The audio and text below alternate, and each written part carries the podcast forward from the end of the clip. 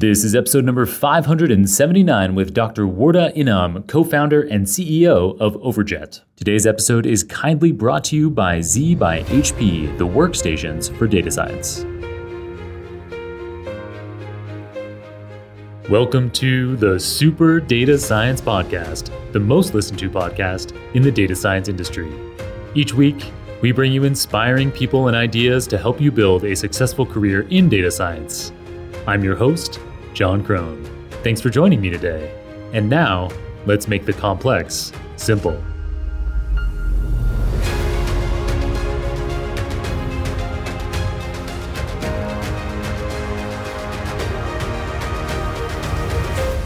Welcome back to the Super Data Science Podcast. Today's guest is the brilliant engineer, computer scientist, and AI entrepreneur, Dr. Wardah Inam. Wardah is co founder and CEO of Overjet, an AI startup that has raised $79 million in venture capital to transform dentistry with machine learning, enabling dental care to become more precise, more efficient, and more patient centric. Previously, she co founded Ulink Technologies, a startup behind AI driven power grid systems. She has also served as lead product manager at QBio, a VC backed AI startup in the healthcare space, and is a postdoctoral researcher at MIT's renowned CSAIL, the Computer Science and AI Lab. She holds a PhD also from MIT in electrical engineering and computer science. Today's episode focuses more on practical applications of machine learning and growing an AI company than getting into the nitty gritty of machine learning models themselves. So, it should be broadly appealing to both technically oriented and business oriented folks.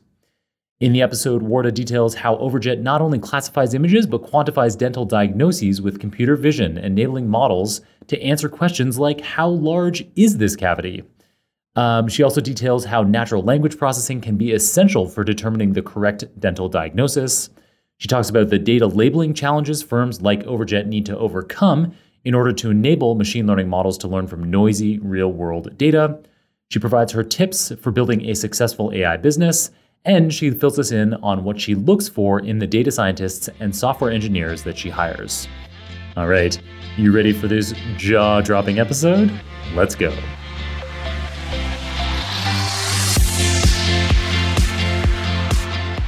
Wardah, welcome to the Super Data Science Podcast. I'm so excited to have you on. Where in the world are you calling in from? Uh, so I'm in Los Altos Hills in California nice? Is it uh, beautiful this time of year over there in the springtime? Pretty much, yeah. It's uh, beautiful most times of the year. Uh, lucky. I don't know. I uh, I could be working anywhere now since the pandemic. We've decided to not go back to offices. We have an office, but we only use it like occasionally. For some reason, I'm just still stuck in New York. Like I, I, I put up artificial walls around like why I can't go somewhere beautiful like California or like Colorado or just enjoy the outdoors. I just look at cement all day. Maybe that's what I like. Um, so we met in New York actually. So we met at the Scale Up AI conference, which was held by Insight Partners in New York, and it was it was walking distance for me. So I live downtown.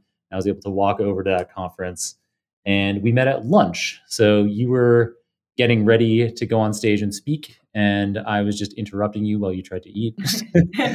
and uh, found you really fascinating and asked you to be on the show, and you said yes, and now here you are. Thank you. Oh, oh thank you for having me, John. Um, so you're the co-founder and CEO of Overjet. Overjet has raised $79 million from the likes of Insight Partners themselves, from Crosslink Capital, from General Catalyst, so it's a really um, fast growing venture capital backed company using m- machine learning, using artificial intelligence to innovate in the dentistry space. So I understand that the name Overjet itself is kind of an inside term that dentists use, but I don't know what it means. Can you elaborate on what Overjet means? Yeah, so Overjet is a dental term. Uh, so basically, your top teeth are in front of your bottom teeth for your bite to close uh, properly. And that distance is around two to three millimeters. Uh, so if you don't have that uh, distance between the top and the bottom, your bite is not going to close properly, and you're going to have pain. If you have it too much, then you have buck teeth, uh, where people might make fun of you. So it, it is about the like precision of dentistry, where you need to have uh, millimeters matter a lot, uh, and even the two to three millimeters matter. So we, you know, chose the name primarily looking at the precision in dentistry and how, and how measurements really matter. Cool. That is a really good name choice. Um, so yeah, so Overjet is a clinical intelligence platform driven by machine learning for precision dentistry, as you say, as the Overjet name uh, belies. So you've mentioned in other interviews that the lack of agreement on treatments by particular dentists makes dentistry more of an art than a science. So, how can machine learning uh, used by companies like Overjet improve this situation and turn dentistry into more of a science? Yeah, no, uh, that's a really good question, John. So, especially in uh, dentistry, it's, it's present uh, in other healthcare fields as well, where diagnosis, uh, there's a lot of variation in diagnosis in general. So, two dentists looking at the same information might disagree with each other on what they're seeing. A lot of it is because it is, uh, you know, they're eyeballing distances and measurements, they're making subjective decisioning. And this is where computer vision really comes into play for us, and especially what Overjet does, which is quantify disease. So uh, at Overjet, we actually quantify disease rather than just detecting disease. Uh, right. So, for example, if we're talking about uh, bone loss, it's a measurement uh, you know that that's a bone level above a certain threshold. And once you can measure it now you're talking about you know we both can agree anything above say 2.5 millimeters is will be considered bone loss. And once we measure it uh, there's no subjectivity there. So what we're doing at overjet is we're quantifying disease that helps us make very objective decisions that help that help us make uh, better decisions for the patients themselves. And uh, that helps move the industry more towards uh, a science and also move move towards more evidence based dentistry as well. Super cool. I love that. So it's not just classification. We're kind of we've as machine learning practitioners, we see lots of examples, even in kind of early machine vision problems and data sets that we work with. We're often working with classification. So, you know, is there a tumor present in this tissue or not? Um, in your case, it could be is there a cavity present in this image or not? And so Overjet goes beyond that. It's not just image classification, it's quantification. It's saying, uh, yeah, how many millimeters of bone loss do we have?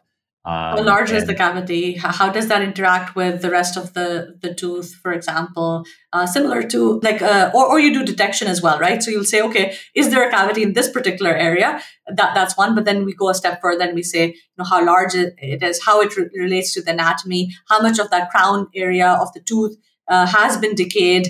Uh, so we can actually get to very accurate decisioning uh, based on uh, the, the, measurements. That's super cool. sounds like it would be a tricky machine learning problem. I guess we'll get into that later in the episode, um, particularly around uh, you know getting sizes accurate in images, that kind of thing. That comes to mind to me as something that would be tricky uh, when we label the data. Um, so, as a specific kind of example um, of a specific kind of dental disease and how Overjet can make an impact, um, I'm aware that every year there are 3 million cases of periodontal disease in the US alone. So, that's about 1% of people in the US um, are diagnosed with periodontal disease. Um, in an interview last year, you mentioned that periodontal disease is likely heavily underdiagnosed. And um, so, what are the drivers for this underdiagnosis, and what role could data and machine learning play in identifying those currently undiagnosed cases? Yeah, no, the uh, it's a hair periodontal disease, according to the CDC, uh, it's more than 40% of the uh, adult population above 30 years has periodontal disease. So oh. um, we, we, think that's a little more than what, what's actually what we see in the data. So I think uh, probably CDC needs to um, uh, update these metrics. But, uh, you know, if, if, you know here on one side you're saying it's one percent, what we're seeing in in uh, in the practices is around five to seven percent, but the population that that uh, we're seeing that has the disease and should be treated is much much higher so it is right. one of probably the most uh, underdiagnosed diseases in in the us uh, particularly but also in the rest of the world and uh, why is it so important is that periodontal disease is um, also linked to diabetes it's also linked to cardiovascular health so the it's basically an infection in your mouth that leads to an inflammatory response. Uh, uh, and uh, here it uh, causes other immune system to, to go a little haywire as well across across your whole body. So it is something that is very very important, uh, uh, and it has been well studied uh, why it's so important to to to actually not only diagnose but also treat. But it is going uh, underdiagnosed. Here, where Overjet comes into play and uh, computer vision helps is First is, you know, we, we need to be detecting the disease. I mentioned, I started the conversation with bone loss, for example, and that's one of the most important metrics when it comes to me- measuring periodontal disease. It, it's after, you know, after the infection uh, uh, has been there for a bit, uh, your your bone, uh, uh, you start to have start to have bone loss that could lead to tooth loss and other issues as well.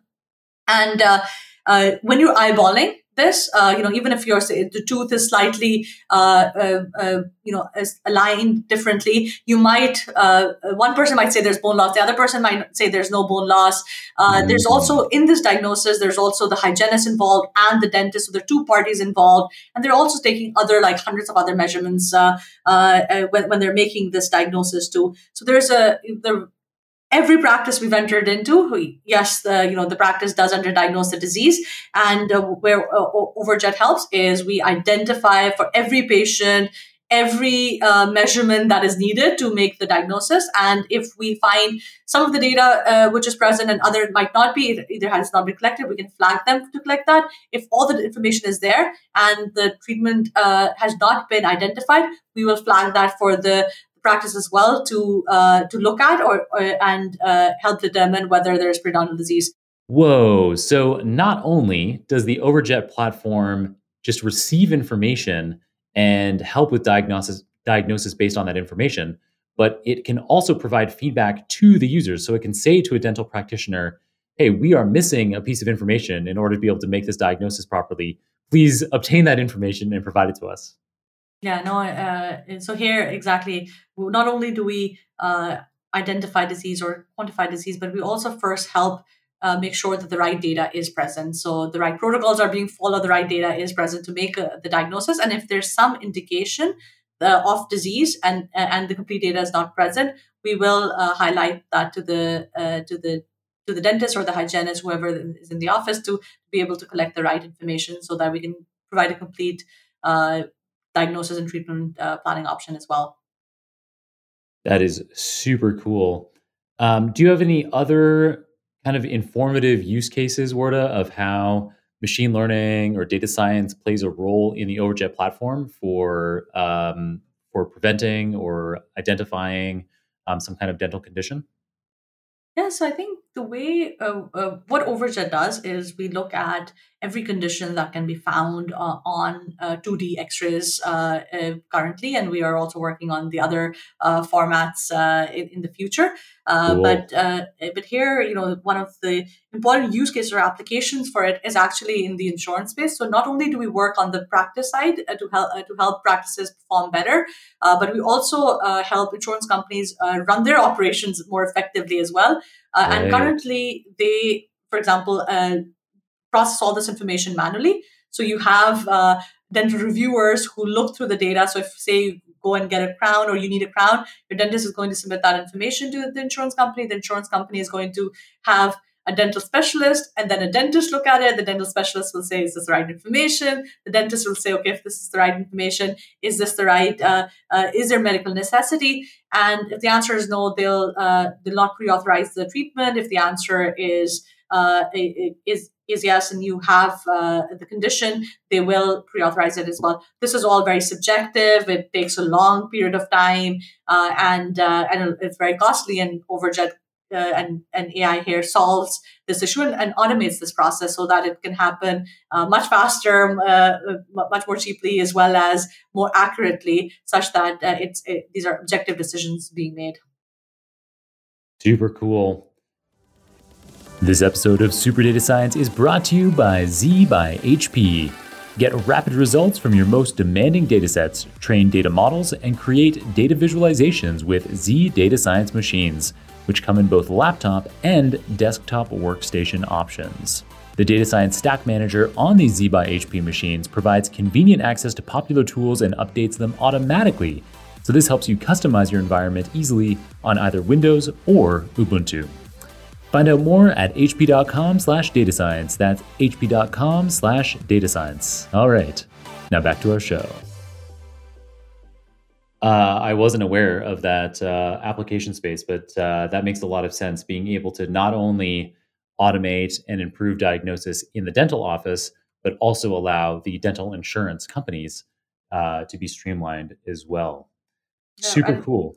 And, and with that, like I think that's been our that was our claim to fame actually when we started off. So uh, right now we're serving about a majority of the top carriers, representing about 100 million members. So that is half of the US population's data is going through now over wow. just platform in order to make a determination on whether the, the claim is appropriate or not.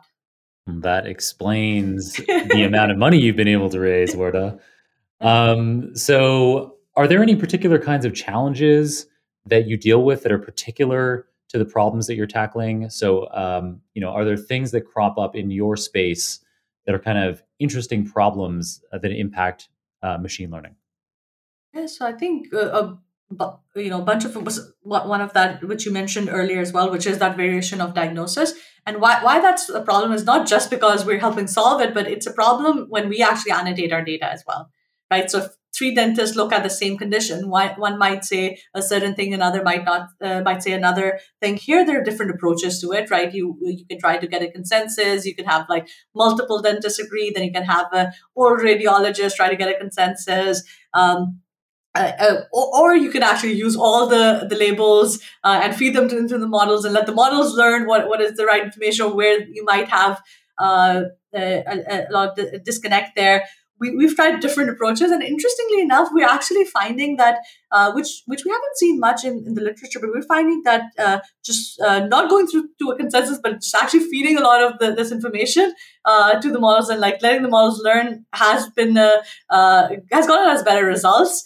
and and and what we do make sure is of course we have to make sure all the labelers are well calibrated and they they're um, reviewing based on the guidelines that were provided, etc. as well. Um, another thing very interesting that we have to deal with is uh, uh, the, the, quality of the data as well. As I mentioned, uh, we deal with insurance data. And insurance data is, uh, you know, 70% of it is digitized, so that will come in a digital format. 30% of it is basically um, mm-hmm. uh, analog data that has been uh, digitized in some way or uh, uh, other, where they've actually scanned it, uh, that they, they, might have then printed it out on a paper, they might have folded it, then they would, have would have put a, a tea or a coffee mug on onto that page. then they would have scanned it again and sent it off to the insurance company. So you you you know you can't be sure what you get at the end uh, the other side. So we have we have to deal with a lot of like.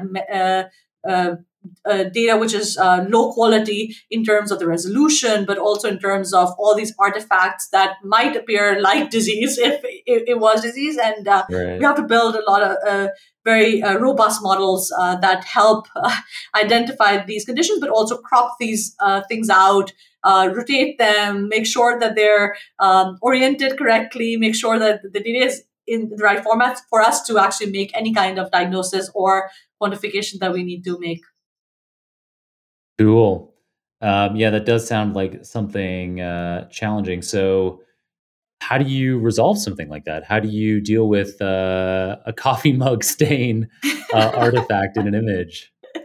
so so sometimes you know of course like if it's a, a lot of times it might be on the you know the there might be uh, an x-ray image on on a paper and the, there might be a coffee mug on where where there wasn't the image. So you can actually just crop it out. So we have uh, uh, models which detect where the actual information is and everything else kind of get, gets cropped out uh, and where we can you know uh, determine that. Or just like we build um, you know we we have to train with a lot of data as well uh, to be able to, and a lot of uh, noisy and messy data as well to be able to learn these different uh, artifacts and that, that they don't matter. Uh, so it, it, it is a, a challenging problem, and, and we heavily rely on augmentation, uh, etc., too, to make sure that uh, gotcha. we can uh, create different conditions as well. Uh, but it is something very interesting and uh, something we have to deal with all the time yeah, data augmentation seems like a great uh, way of overcoming the issues in that kind of scenario.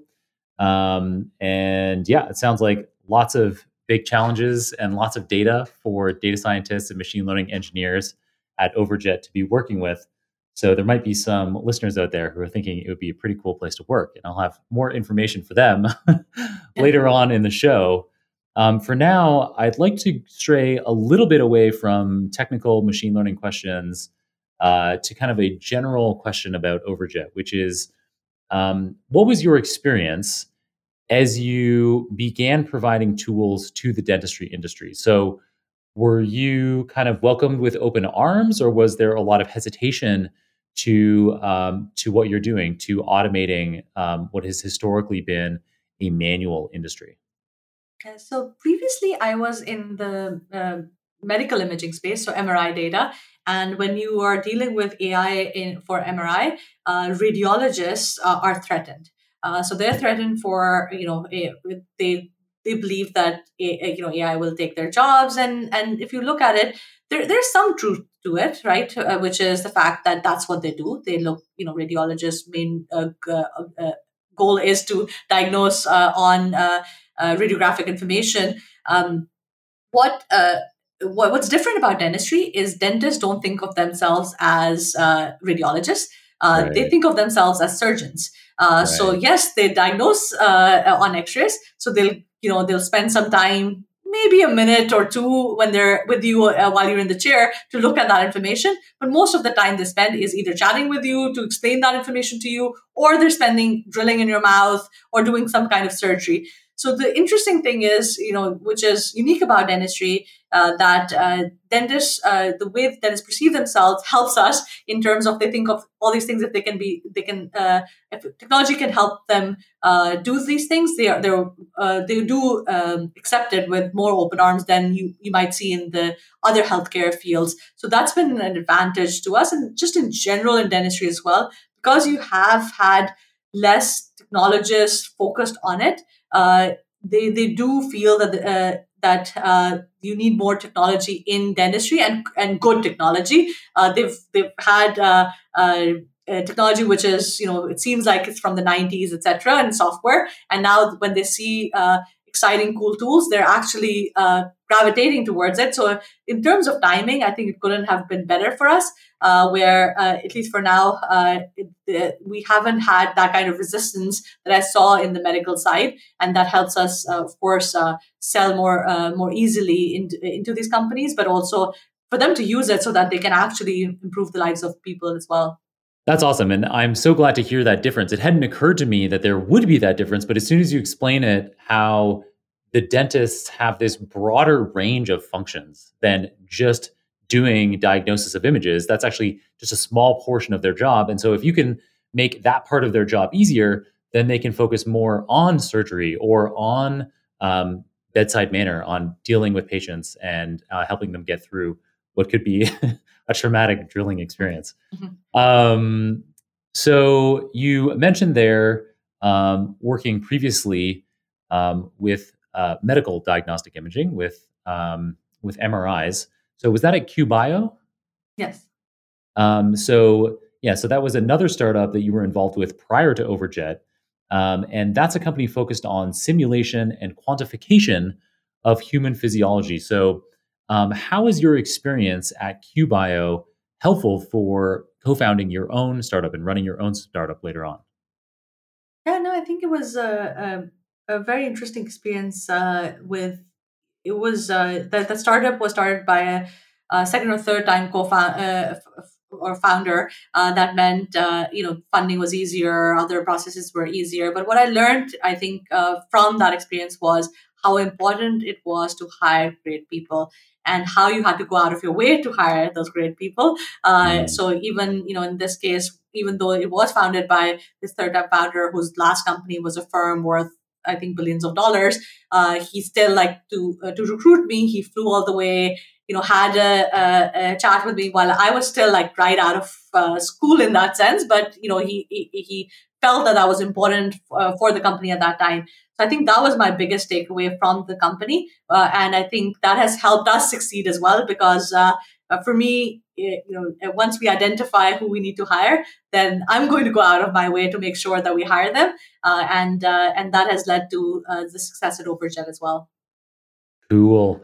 That has been a recurring theme recently on the episode. We've had a number of guests recently who have said the big driver behind their startup success was hiring the right people. And so, yeah, it's great to hear you reinforcing that message here again today. And I love that idea of, especially in this world where we've gotten used to now being able to stay home. If the CEO of a company flew out and came to see me in my city, I would be, you know, I would instantly think, wow, this person really is, really does see me as the future of their company. And I should really be seriously considering this opportunity. That's great. That's really good uh, advice. Um, so, in addition to the many patents that you filed at Overjet, and no doubt the innovation that you were involved with at QBio, you've made inventions in other fields as well, Wardah. So, um, as an example, um, during your PhD at MIT, you uh, you worked on autonomous microgrids. So this is a solution to helping people who lack access to electricity. So today there are about 900 million people on the planet that do not have electricity. And so it sounds like these autonomous microgrids that you're involved in the development of could play a role in ameliorating that situation. And I know you have some experience with this hands on because you ran field tests in rural India. So um, I think you're the right person to ask how do microgrids work and how could they solve this electrification problem? Yeah, so uh, when we started off on, on, this problem, there were 1.2 billion people who did not have access to electricity. I don't think we actually got, got it got it down to 900 million, but there has been a lot of work in trying to electrify the areas which don't have access to electricity. Mm-hmm. Um, microgrids in general were uh, basically an interconnection of uh, electric systems, which, which could help provide uh, electricity uh, in a very low cost manner uh, to uh, to the areas uh, where the autonomous piece came about because we were not only identifying what were the, the loads and the sources. So that means the solar panels or what were the kind of um, uh, loads such as you know lights or fans etc that were connected onto the system automatically and then helping control uh, what, what is called demand response like ha- helping control the demand in such a way that we can best utilize the resources such that we maximize uh, the use of uh, electricity. And and the cool thing about these systems were that they they didn't need did not need any planning.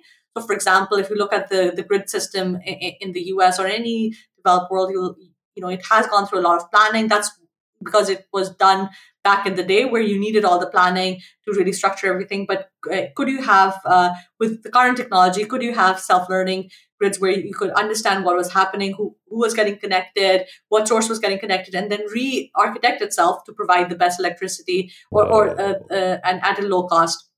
Uh, the interesting thing is this actually uh, not only is a problem in in in the develop, world, but it got used in uh, in Australia and other areas as well because um, microgrids are more important. Uh, it, you know, especially after you've seen the California fires and electricity mm. shortage, etc. So you mm. have grids which are which can be disconnected from the, the main grid and then self-function and, uh, and self-regulate uh, the power there as well. So for uh, so at ULink, where we were, uh, you know, not only was I doing my PhD, but we were also commercializing this technology and uh, and working with um, uh, both de- developed world power systems as well, but also in the developing world where we helped electrify some villages where we would go and install the systems and and help provide the electricity there uh, and and prove uh, uh, uh basically prove, provide a proof point on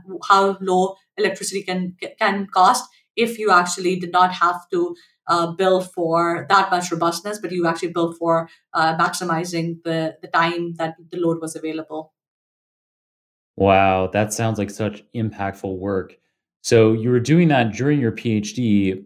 Was this related to your experience of the Harvard Innovation Lab? So no, at, at Harvard Innovation Labs, uh, that's where Over, uh, uh, Overjet got started. Uh, so uh, so after finishing my PhD, I was uh, more focused on clean energy, and that's where the microgrid work came about. But I realized that I really wanted to work in healthcare as well. So after finishing my finishing my PhD, I I, I, I did a postdoc in in uh, in healthcare at CSAIL working on uh, how to use uh, uh, wireless signals to detect breathing, heart rate, uh, and use machine learning uh, on that to to identify different issues of medical conditions or other issues that might be identified. so I, I, I, made a conscious effort moving from clean energy towards healthcare, and that was the transition I, I made. And then when when Overjet started, we actually got incubated in uh, Harvard Innovation Labs for the first two years. that was an amazing opportunity.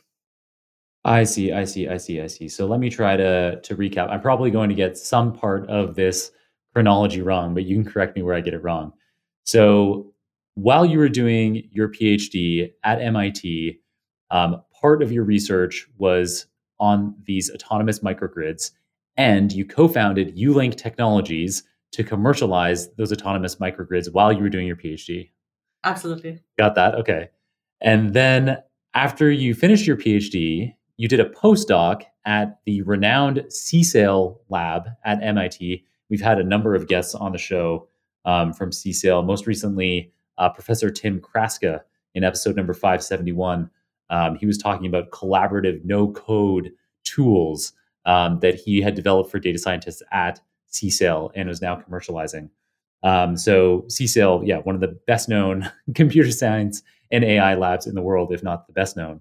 Um, and so you were there doing a postdoc after your PhD, um, and that allowed you to make a bit of a transition from the uh, from the electricity work um, towards healthcare.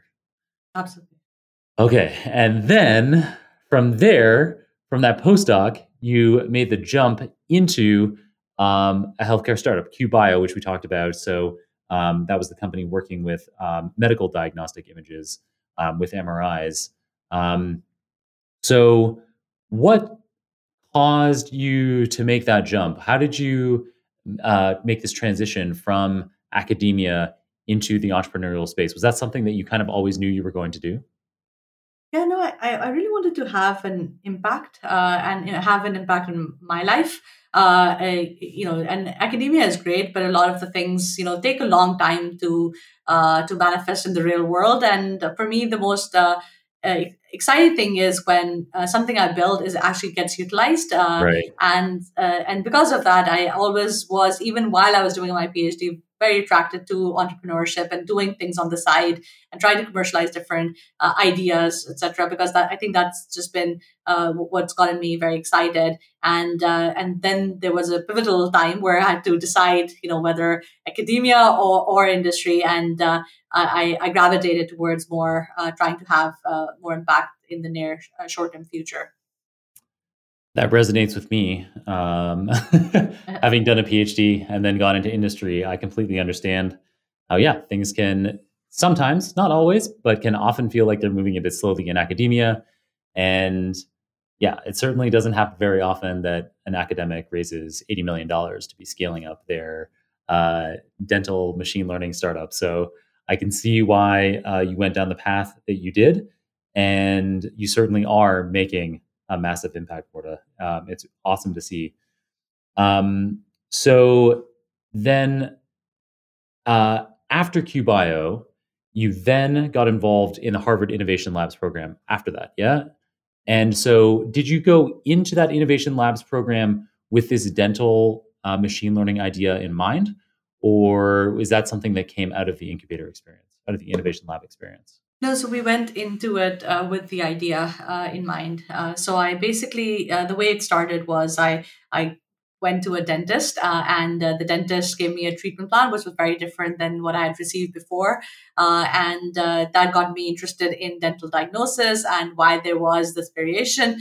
and I asked for my X-rays and started understanding, you know, reading X-rays 101 uh, and uh, realized that there was a huge uh, uh variation. Uh, you go to 10 different dentists, you're going to get 10 different opinions and, and wanted to solve this. Uh, so I left QBio knowing that I wanted to work in dentistry, knowing I, I wanted to help improve the care that was being provided. Um, and, and, then I started working on Overjet and, and the idea started forming more. And then we applied to uh, Harvard Innovation Labs with the idea. I don't think it was a completely uh, you know uh, evolved uh, to where it is right now, but at least we, we we knew what we were trying to do.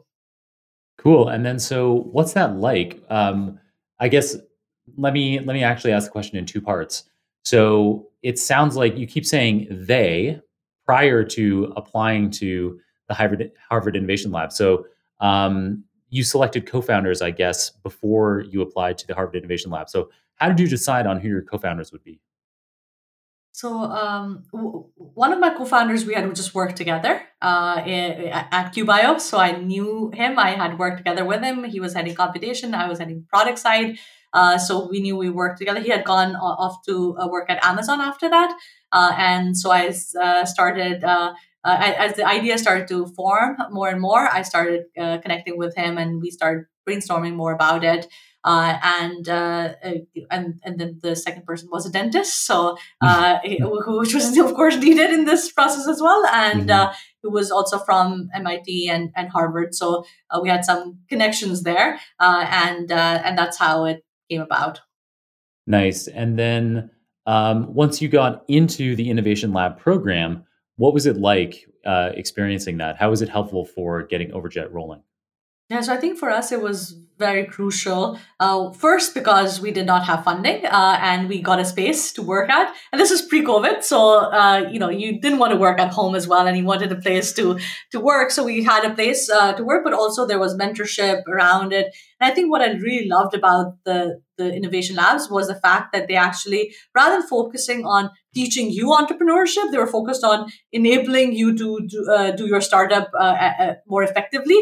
Uh, so anything that you needed to make that happen, uh, whether it was you know some uh, sessions that were happening that you could just attend, or there were VCs coming into the iLab to to think through your ideas, etc. So that you were surrounded by other people who were doing the startups as well, uh, who were not just uh, it wasn't a school project for them.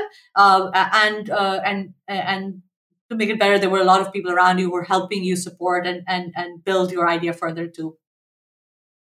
Nice nice that sounds like an amazing curriculum and no doubt um, had a big impact on your ability to develop and scale overjet effectively um, i also noticed that when you were doing your mit phd earlier you mired in entrepreneurial management. We had a little bit of a conversation about this before we started recording. So I thought it might be fun uh, to reflect your thoughts on air. So um, while doing that MIT PhD, you minored in entrepreneurial management at the Harvard Business School, which is renowned as it's probably the most prestigious business school in the world to be able to get into.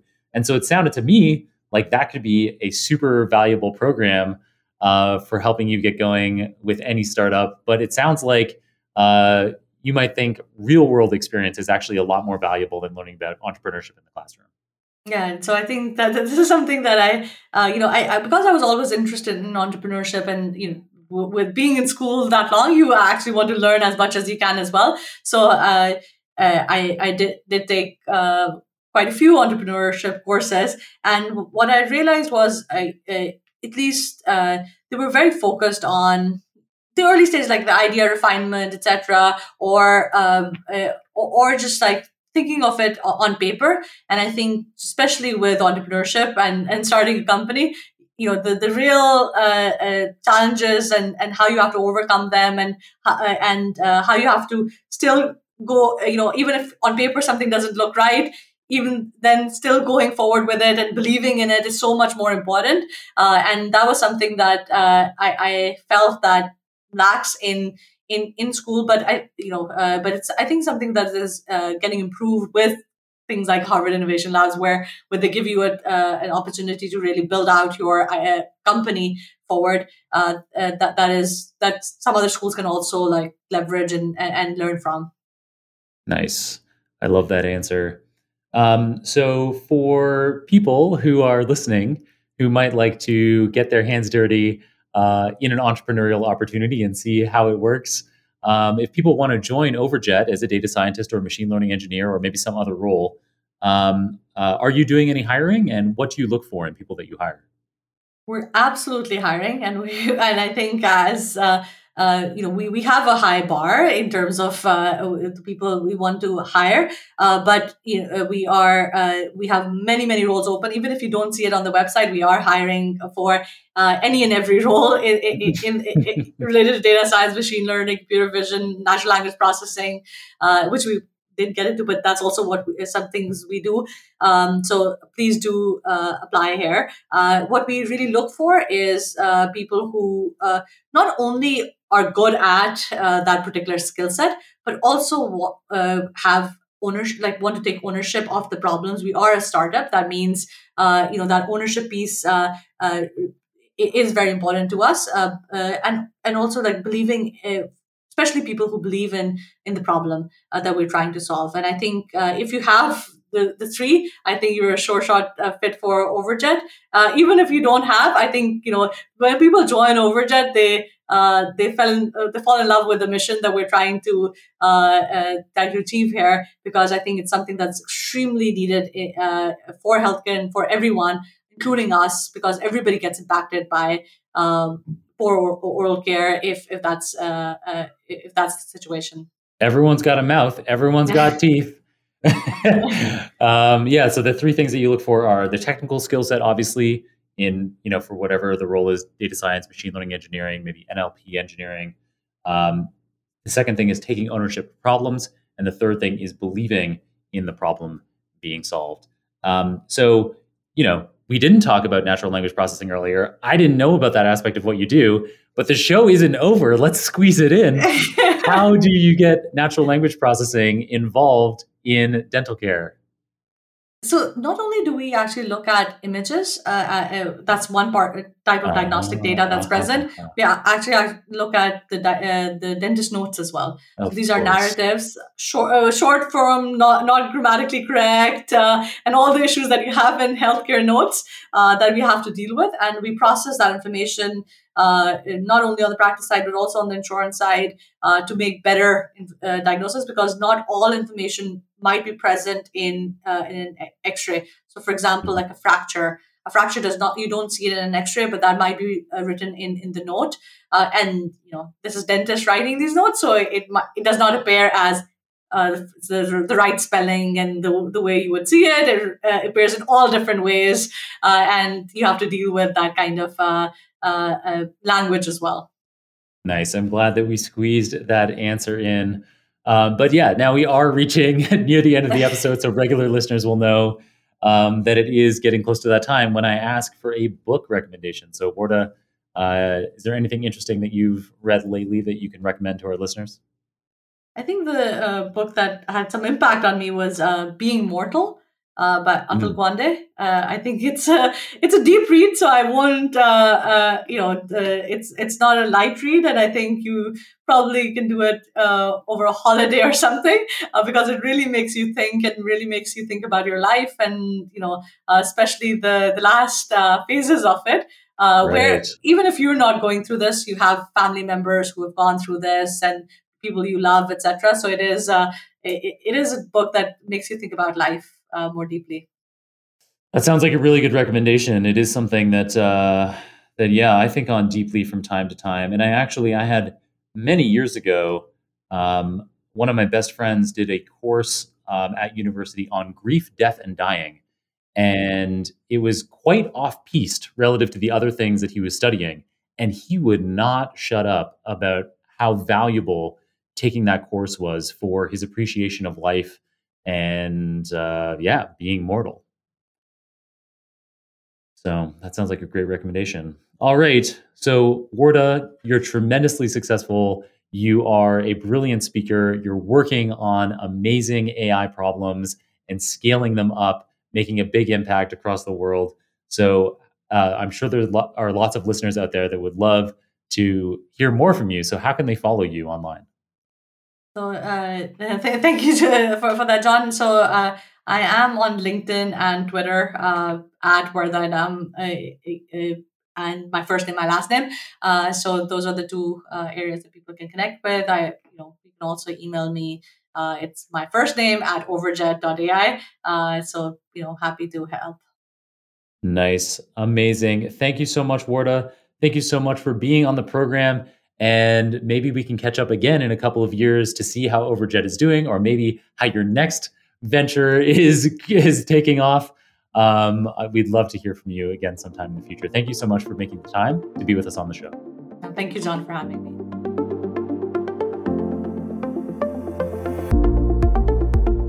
Wardah is so cool and such a smooth communicator of advanced topics, be they technical machine learning topics or practical commercial ones. In today's episode, we're to fill this in on how, thanks to painstaking labeling efforts and image augmentation, Overjet is able to not only classify dental images but also quantify aspects of them, for example, by identifying how many millimeters of bone loss there are in a given tooth. She also talked about how Overjet's technology is used not only by dentists but also by insurance companies, demonstrating how one AI platform can be useful across multiple industries. She talked about how AI solutions can reduce the underdiagnosis of common diseases like periodontal disease, how AI driven autonomous microgrids can enable the lights to stay on in areas that have been disconnected from the primary grid, how getting involved with startups could enable you to make a bigger impact with innovations than an academic career, and how she looks for data scientists and software engineers who exhibit technical know how, take ownership of problems, and demonstrate an interest in the problem her company is solving. As always, you can get all the show notes, including the transcript for this episode, the video recording, any materials mentioned on the show, the URLs for Wardah's social media profiles, as well as my own social media profiles at superdatascience.com slash 579. That's superdatascience.com slash 579. If you enjoyed this episode, I'd greatly appreciate it if you left a review on your favorite podcasting app or on the Super Data Science YouTube channel. I also encourage you to let me know your thoughts on this episode directly by adding me on LinkedIn or Twitter and then tagging me in a post about it. Your feedback is invaluable for helping us shape future episodes of the show. Thanks to my colleagues at Nebula for supporting me while I create content like this Super Data Science episode for you. And thanks, of course, to Ivana Zibert, Mario Pombo, Serge Massis, Sylvia Ogweng, and Kirill Eremenko on the Super Data Science team for managing, editing, researching, summarizing, and producing another super cool episode for us today.